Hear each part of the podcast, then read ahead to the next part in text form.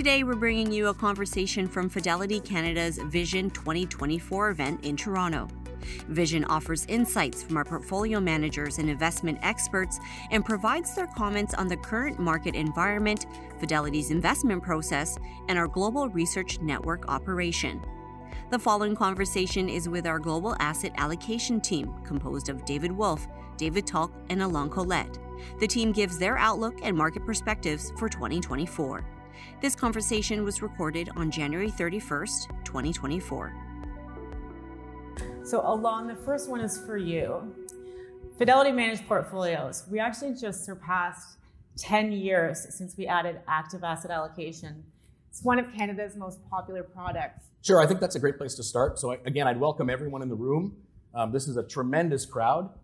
Um, you know, my thoughts and prayers for the buffet line, but uh, it's, uh, it's certainly a packed room. Um, but I think that's a great place to start, Kelly. Uh, I think really that's the outcome of our process, right? And our process has really two steps, and there are two ingredients in that. The first uh, is we reach across Fidelity in Canada, the US, internationally, and choose a team of managers for asset, asset classes, styles, geographies, et cetera and we assemble the best in class managers that we have access to, many of whom you'll hear from today. Uh, that's the first step. The second step is using our four pillar research based process to lean in or out of asset classes, currencies, styles, sectors to add additional return on top of our, our strategic allocations. Now, um, and that's that asset allocation part. And so combining those two um, really is, is the secret to success, I think, here. Um, and again, you know, they may not win every single day or, or week or month, but over a long period of time, combining those two things uh, has, has proven to be a really effective, a really effective strategy. Um, and I think the managed portfolios really bring out the best um, in terms of, of those capabilities. Great, thanks. And I know we're going to hear about some of those levers that you just talked about uh, throughout the presentation. So the next question, David Wolf. Um, the 60-40 portfolio took a lot of criticism in 2022. Uh, you know, was, the question was, is the balance fund dead? Uh, we really saw a comeback in 2023 of the balance fund. Um, so maybe talk a little bit about why it normalized and why we have so much conviction in balance funds. Thank you. So, uh, good morning, everyone. Let me add my welcome. Um, and uh, channeling one of Dave's comments, uh, we are truly humbled by how many of you have decided to join us, uh, both here in the room and uh, online. And, and we never take for granted the, the trust that you place in us uh, every day as managers of, of client assets. Um, so 60-40, yes. I mean, I think one way to put it is uh, the death of 60-40 was greatly exaggerated, so to speak. so in 2023, stocks went up, bonds went up, and so mixes of stocks and bonds went up.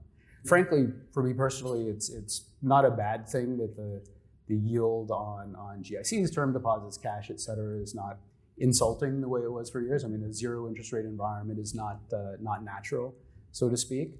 Um, but you know, as we've said, if you have any degree of risk tolerance, any degree of time horizon, uh, you can do much better than that. And I think we showed that in, in 2023. Um, but one of the challenges to 60 40 hasn't gone away. So if you think about what happened in 2022, stocks went down, bonds went down, obviously a bad environment for balance funds. But the key is they both went down together. So this nice negative correlation, you know, when stocks go down, bonds cushion you, wasn't there. And that persisted in 2023. So you still had a positive correlation. It's just stocks went up and bonds went up, which people don't mind as much, obviously but is still that positive correlation. So you haven't got the negative correlation that has made 60-40 such an effective um, risk-adjusted strategy over time. Now we can go in later in the session with respect to why that correlation has shifted and what it means. But um, one thing I'll just say is that I don't think we're going back to days where you could rely on that negative stocks bonds correlation in your portfolio. So, what do you do? Well, you search more broadly for sources of diversification and risk mitigation. Uh, one that we've used for years that we think is, is still quite important uh, is currency. So, even as bonds have become less reliably related to stocks, uh, the US dollar has remained reliably negatively correlated to equity markets. So when equities go up, US dollar goes down. When they go down, US dollar goes up. So we've taken advantage of that in our portfolios by having significant currency weightings in the US dollar. And that provides us the cushion that when you have drawdowns, as you did in 2022 in equity markets, bonds may not protect you, but the currency will protect you. And, and that's been a, a big story. Um, but there's more that we can do on the diversification side. And one particularly rich vein uh, for us is alternative investments. Um, so many of you are aware that we've announced a partnership with Brookfield to bring direct real estate into the funds. Uh, to be clear, we understand that commercial real estate is a challenging sector at this point, and there's still adjustments to be made in terms of the marks on, on a lot of those assets. So we're not in a hurry. We have fresh capital. We want to make sure we put it to work, um, as I've said before, right asset, right price. Uh, but we think over time that's going to make uh, a meaningful contribution to uh, the performance, risk adjusted performance in the funds. And then finally, uh, liquid alternatives, as Dave mentioned, uh, we've launched a lot of those in Canada. We already use some in the funds, the Smart Hedge that we came out with uh, a year or two ago, which is a nice options based strategy to both participate in the upside and, and protect on the downside. Um, but we think we've seen enough, and we're always very deliberate in our process when it comes time to introduce anything mm-hmm. in the multi asset funds. Um, we need to see the behavior, we need to understand the size and shape to interact with everything else. But uh, the liquid alternatives that we have seen in their behavior is very encouraging to us that they will have a place in the multi-asset class funds that we're responsible for. So I don't have an announcement this morning, unfortunately, like like Dave does, but uh, it's a, a, watch this space. I think it's very exciting. I know um, we've been talking as a team about what does the balance fund of the future look like, and I think it's just great evolution this year that we're looking at alternatives and how to add them into the portfolio, and like you said, very thoughtfully. So stay tuned for more, definitely on that. So we talked about it's been over 10 years since we added asset allocation, uh, active asset allocation in the portfolios. Um, and so, uh, David Tulk, can you talk to us about your highest conviction ideas? So, what are we overweight in the portfolios and what are we underweight? Yeah, no, absolutely. And because I don't want to be known as the rude member of the team, let me also extend my welcome and thanks to everybody, both here in person as well as uh, online.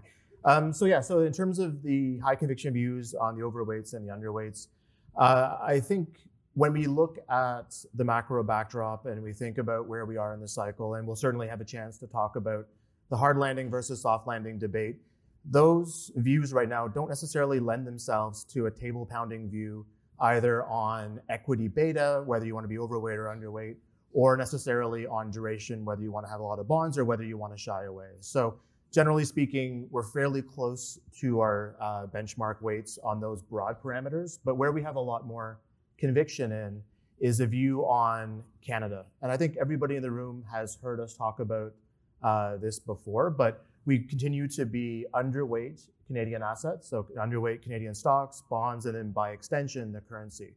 And whether we end up in a soft landing or hard landing, uh, Canada in that environment is unlikely to really perform well. And we can think of Canada certainly in a scenario where higher interest rates eventually bite. Canada is, as we all know, is a very highly levered economy, very vulnerable to higher interest rates, and much more vulnerable than other economies around the world. So if you had to think of something where something goes wrong first, Canada as an economy would likely be very high on that list. Then similarly, uh, if we think of maybe more of the soft landing scenario, and yes, we will definitely talk about this in greater detail, but even in that scenario, I don't think Canada necessarily outperforms other regions around the world. So in that scenario, again, we want to be underweight Canada, and we want to generally have a broader allocation to uh, regions around the world. So most prominently, the U.S. and by extension, the U.S. dollar, but also looking around at international markets uh, including Europe and maybe on emerging markets to some extent as well. So that's really the high conviction view in terms of us wanting to be worried about Canada, continue to be worried about Canada in favor of looking externally as well. And then I'll just tack on something very briefly to what David Wolf mentioned in terms of the advantage of being underweight uh, a cyclical currency like Canada is that it not only reflects the macro view that we have, but it also is a, a really strong way to enhance the risk mitigation characteristics of the funds that we manage. So speaking about a soft versus a hard landing, um, David Wolf, you know, do you think we're set for a soft landing, and then especially in the U.S., and then how does it differ in Canada? Sure. So I think sitting here right now, I can say we've already achieved something of a soft landing in the U.S. Uh, the economy has kept chugging along. It's actually accelerated somewhat. So we had 4% growth in the, the second half of the year, which is actually quite strong. Uh, but inflation has come down. Uh, it's not all the way back down to target, but it's certainly in a more comfortable range for the Fed. And what that means is, as they've signaled in the past, and probably will with the announcement again later on today, that they'll be able to ease off of the brake, so uh, cut, reduce their monetary restriction, even if we don't go into recession, just because you don't need it anymore, because inflation is, is back under control. This is all a very welcome surprise I would say. Uh, if when we sat here a year ago, um, and I think this was actually the same seat I was sitting in, uh, everybody, including ourselves, thought we'd be in recession in the U.S. by now, because you had this massive monetary tightening by the Fed for the first time in basically 30 years in a highly levered economy. Everybody expected you needed the recession to get inflation down, et cetera, and it didn't happen. So one of the key questions is why did that not happen? And the answer, and it's actually the only answer that makes sense from a macro point of view, is that we all underestimated the US economy's capacity, right? So the only way you get inflation down and growth still to be strong is if the supply that we have in the economy is greater than we thought. So there's more slack, you have room to grow into. Uh, and in the US, that's basically been a story of productivity. And so if you look at the data, productivity growth has really accelerated in the United States. It's not entirely clear why that is. AI is part of the story, uh, clean energy, technology investment.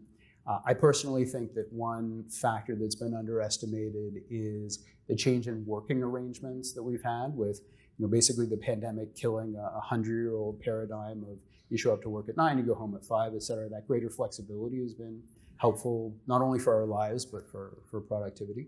So it's very clear in the US that you're getting this expansion in the supply side and it's giving capacity for the economy to grow while inflation is still coming down. I wish I could say the same in Canada, but it is a very different scenario. So if we step back some, there are only two ways that an economy can grow over time more productivity or more people. And the US, as I mentioned, is doing the first. Canada is reliant on the second. So productivity growth in Canada, frankly, has been terrible, and it's been actually negative over the past couple of years. What's been sustaining the economy is people, which is to say a, a big spike in population uh, driven primarily by immigration. Now, everybody is aware of this phenomenon in the room and online. There are, social and political dimensions to that. I'm certainly not going to touch those, but the economic consequences are really quite clear, right? Which is to say that an economy can adjust very quickly to a whole bunch of people coming in. So you get pressures. You get pressure on housing, you get pressure on infrastructure, you get pressure on healthcare. And what does that do? Well, it's more demand than supply, so prices go up. Or in healthcare, where you don't have prices, you get shortages in lines and, and that sort of thing that is a, a daunting environment economically because it means that growth is going to be weaker, but inflation stays high. And that's very daunting for the Bank of Canada as well. So, what all of this means, and maybe to come full circle, is in the US, yes, I think we're going to see a soft landing. Arguably, we've already seen the soft landing. That's just going to be so much harder to execute in Canada. And why is productivity growth so challenged in Canada? So, economists have spent decades trying to figure that out. Um, I have my own personal suspicions as to why. You know, one is you know a lack of competition in the economy. Uh, one is that you've had less in the way of capital investment than you have in the U.S. and, and elsewhere. But one important one linking to this immigration question is the long boom in housing that we've seen in Canada. So if you think about if housing has been so strong, that's where people want to put money. So you have a certain amount of savings in Canada. Mm-hmm. And because of the housing boom, instead of channeling those savings into productive investment, capital, equipment, research and development, that sort of thing, we put it into housing. And housing is fundamentally an unproductive asset. And there's actually a very strong relationship. We, we published this in our, our uh, year kickoff thought leadership piece that I think many of you have seen.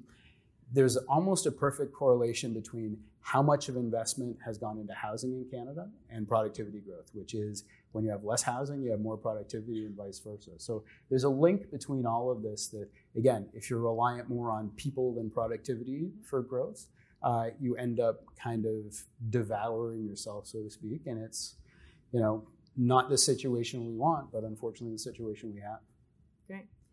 Uh, next, so top of mind for everyone in the room is inflation, and we happen to have an inflation expert here. So, Ilan, I know for years um, we've been talking about what's going to happen. It, you know, obviously there wasn't a lot of activity for a while, but last year, you know, just talk to us a little bit about the inflation we've experienced, and then where you think we're going in 2024.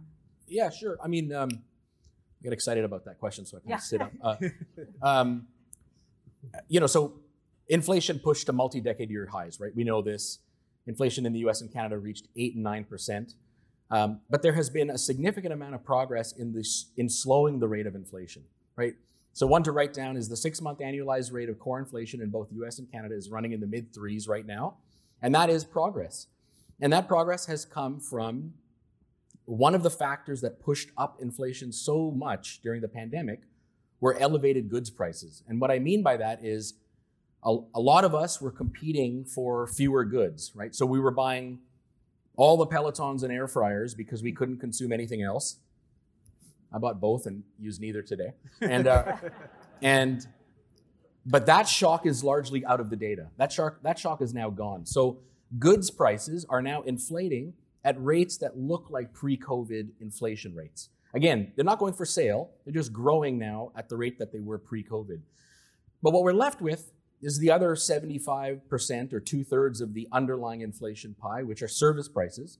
Service prices are dictated by the price you pay the person doing the service. Right? So in the in the CPI report, you know, contracting or electrical services is the price of the person doing that. And they have become more expensive, right? People have become much more expensive. And wage growth remains sort of uncomfortably high, I would say, for central banks, and that's propped up service inflation. And so, again, where we are now is there has been a meaningful amount of progress, but the path forward could be a little bit sort of stubbornly sticky or challenging because um, getting service or wage inflation to slow on a consistent or meaningful, on a sustained basis, uh, could take could take rates that are uh, restrictive for longer. Again, to what uh, David Wolf mentioned, not as restrictive as they've been necessarily, but still a restrictive uh, policy rate, you know, in order to in order to bring that underlying uh, trend rate of inflation lower. So lots of progress. Just quickly linking it to to positioning. I know we'll get to this later. Um, you know, we owned a lot of um, uh, inflation protection in our in our funds. We still own that, just at slightly lower levels. But I'm, I'm sure we'll get into that positioning discussion Great. a little bit later.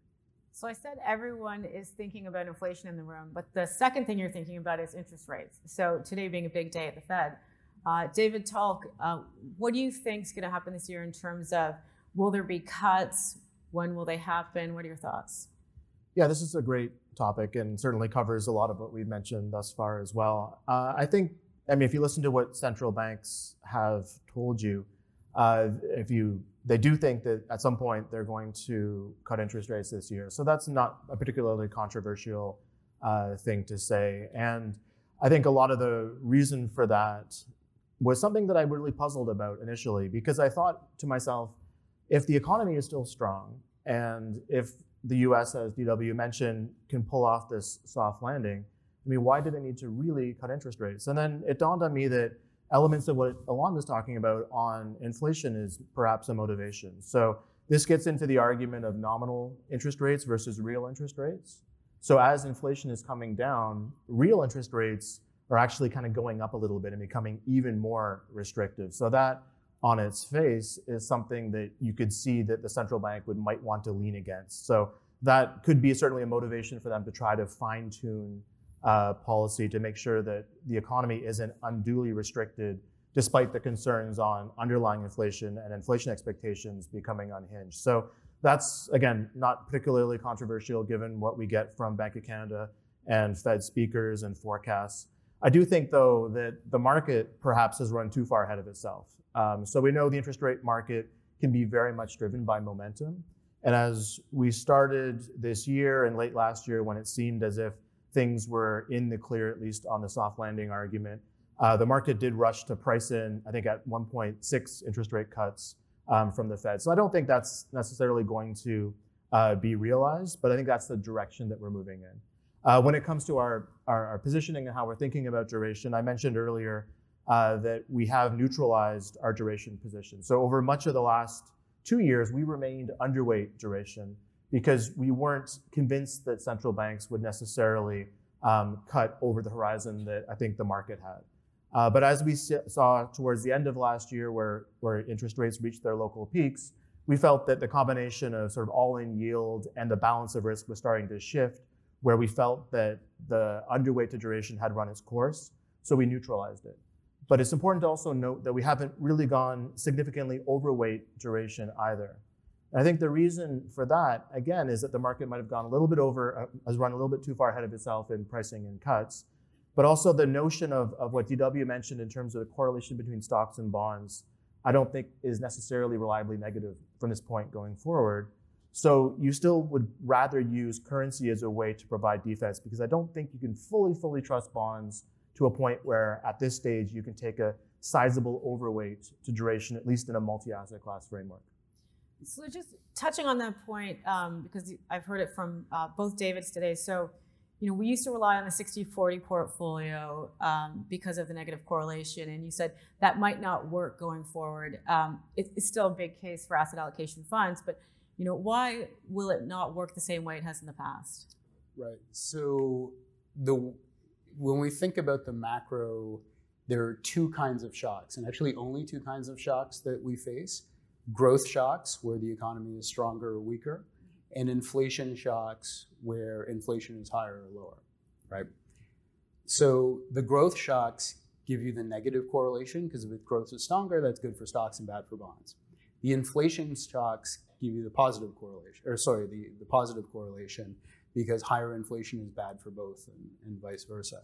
For 30 years, all we got was growth shocks because inflation was low and stable basically at 2%. So any surprises that we got were just economy stronger, economy weaker, which give you the negative correlation. Now we have inflation volatility, and inflation went up in 2022, and that was bad for both. Inflation went down in 2023, that was good for both but it gives you that positive correlation. Even if inflation is back under control, and as Ilan alluded to, it remains to be mm-hmm. seen, but even if it's under control, it's not going back to that 2% and forget it that we had for years and years and years. There's still going to be, at least in our judgment, some volatility in inflation. And that means you're going to have more periods where you get this positive correlation between stocks and bonds.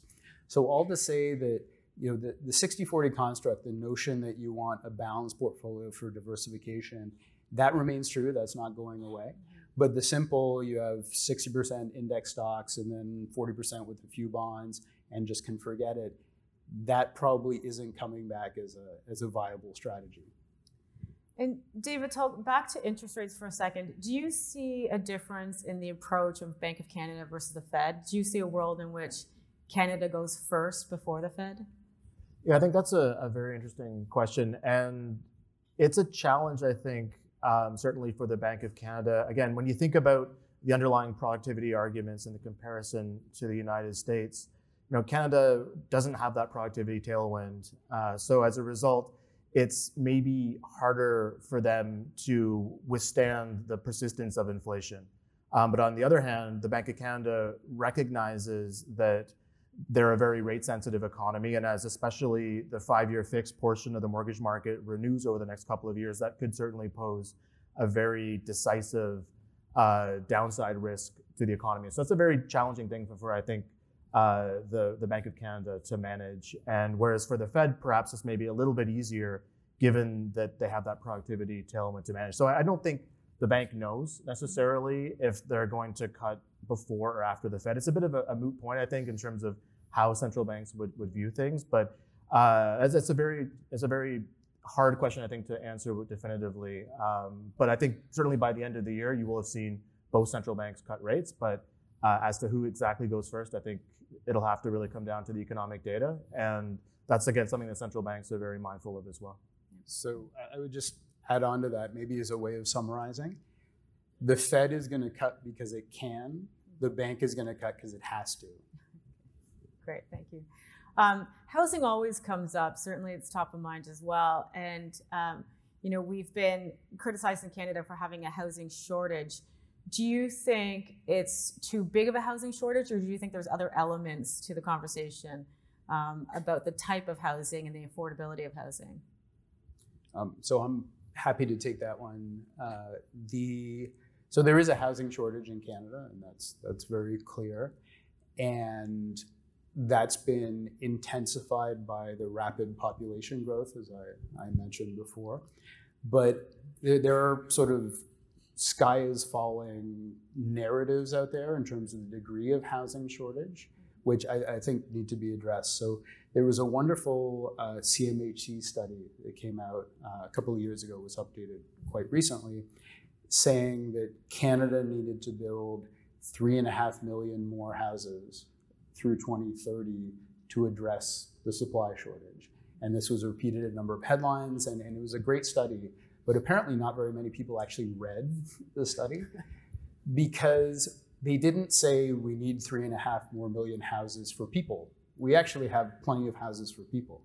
What we need three and a half million more houses for is to restore affordability in the housing market. And what that means is basically they were modeling okay, to restore the affordability of 20 years ago, how much more supply do you need? Restoring the affordability of 20 years ago means house prices down 50%. So that three and a half million is house prices down 50% in her model. Um, now that may be a good thing or a bad thing, depending on one's point of view, but it's a very different thing than the common narrative. So what we have is, is not a supply issue so much in terms of the number of houses and number of people. We have a supply issue with respect to just the affordability of housing that needs to be addressed over time. But one thing I will guarantee is if we actually do build three and a half million houses through 2030, that is going to put downward pressure on housing. There's no question. So we've talked a lot uh, about you know the outlook for 2024. How does this play into how the portfolios are positioned right now? So how are you positioned, and how could you see that changing based on what we've talked about? Question for anyone. Um, I'll take that one too. Okay. so uh, a couple of points, maybe pulling together a lot of the threads that, that we've talked about up here. So maybe first, and, and DT, sorry, we refer to each other as DT and DW because we have too many Davids in this group. Um, DT talked about bonds, and maybe one thing to reinforce is in these multi asset class funds, we are quite tactical with our asset allocation. So, the classic asset allocation playbook when the Fed is tightening and we think a recession is coming is to buy bonds. We didn't do that last year. And the reason we didn't do that is yields at 2%, 3%, et cetera, still didn't incorporate the degree of tightening that we were seeing, the normalization in interest rates, and an environment where, unlike over the past 30 years, inflation was 6 7% and not 2 3%. So we actually went further underweight interest rate sensitivity and duration. We didn't chase bonds. Uh, only buying them back, as DT mentioned, when we got to 5% in US 10, we're like, okay, that's enough. We're going to fill in that underweight. And as DT mentioned, we're now pretty neutral with respect to duration. The second point, we're pretty neutral, again, as was mentioned, in terms of our equity weighting. So the way to think about this is we're fully invested. You know, you're never going to get the all clear in markets, but I think the period where we were so acutely concerned about and sensitive to this big tightening, this inflation problem, et cetera, I think that's largely behind us, at least in the US. Third point, again, as DT mentioned, we're underweight Canada. We think there are better opportunities in the rest of the world. We're, we're pursuing those in, in various ways. Fourth, we are still overweight inflation protection, as Ilan mentioned. Um, inflation has made progress, but if it's sticky and the market is not discounting it to be sticky, we think it's still worth having that uh, protection in the portfolios. And then fifth, within fixed income, we are significantly underweight government bonds, investment grade bonds, and significantly overweight a lot of extended asset classes. So that would be high yield, floating rate notes, commercial mortgage backed securities, uh, et cetera. And I know Jeff and Stacy are, are, speaking later this morning. I don't want to th- steal their thunder on, on fixed income, but just to say that we're getting yields uh, with reasonable risk characteristics in the 8, 9, 10% range that we haven't seen in 20 years in those markets. And for funds like ours that have a wide variety of asset classes to choose from, that income is, is pretty attractive. Great. So uh, we're almost at time. I just wanted to ask you uh, anything you want to leave us with today. So, Ilan, I'll start with you. Uh, yeah, so I would say, I mean, um, research is our edge, right? So we talked about a huge swath of topics this morning, um, and none of that would be uh, possible without the researchers that support us. Some of you, some of whom are viewing, are watching us today from uh, from Boston and Toronto. So everything that we do, from the construction of a fund to the way that we assemble the team of managers to what we lean in or out of, is based on research. So research underpins everything. And we're going to show a QR code in a little bit that has a link to our uh, Q1 thought leadership paper. I encourage everyone to read it. Um, there'll be a quiz at the end of the day. But well, gentlemen, thank you very much for joining us today. It's very exciting. Great way to kick off the day. And thank you. And next up, um, we have Ramona. So thank you. Thanks for listening to the Fidelity Connects podcast. If you haven't done so already, please subscribe to Fidelity Connects on your podcast platform of choice. And if you like what you're hearing, leave a review or a five star rating. Fidelity mutual funds and ETFs are available by working with a financial advisor or through an online brokerage account. Visit fidelity.ca slash how to buy for more information. While visiting fidelity.ca, you can also find information on future live webcasts. And don't forget to follow Fidelity Canada on Twitter and LinkedIn. Thanks again. See you next time.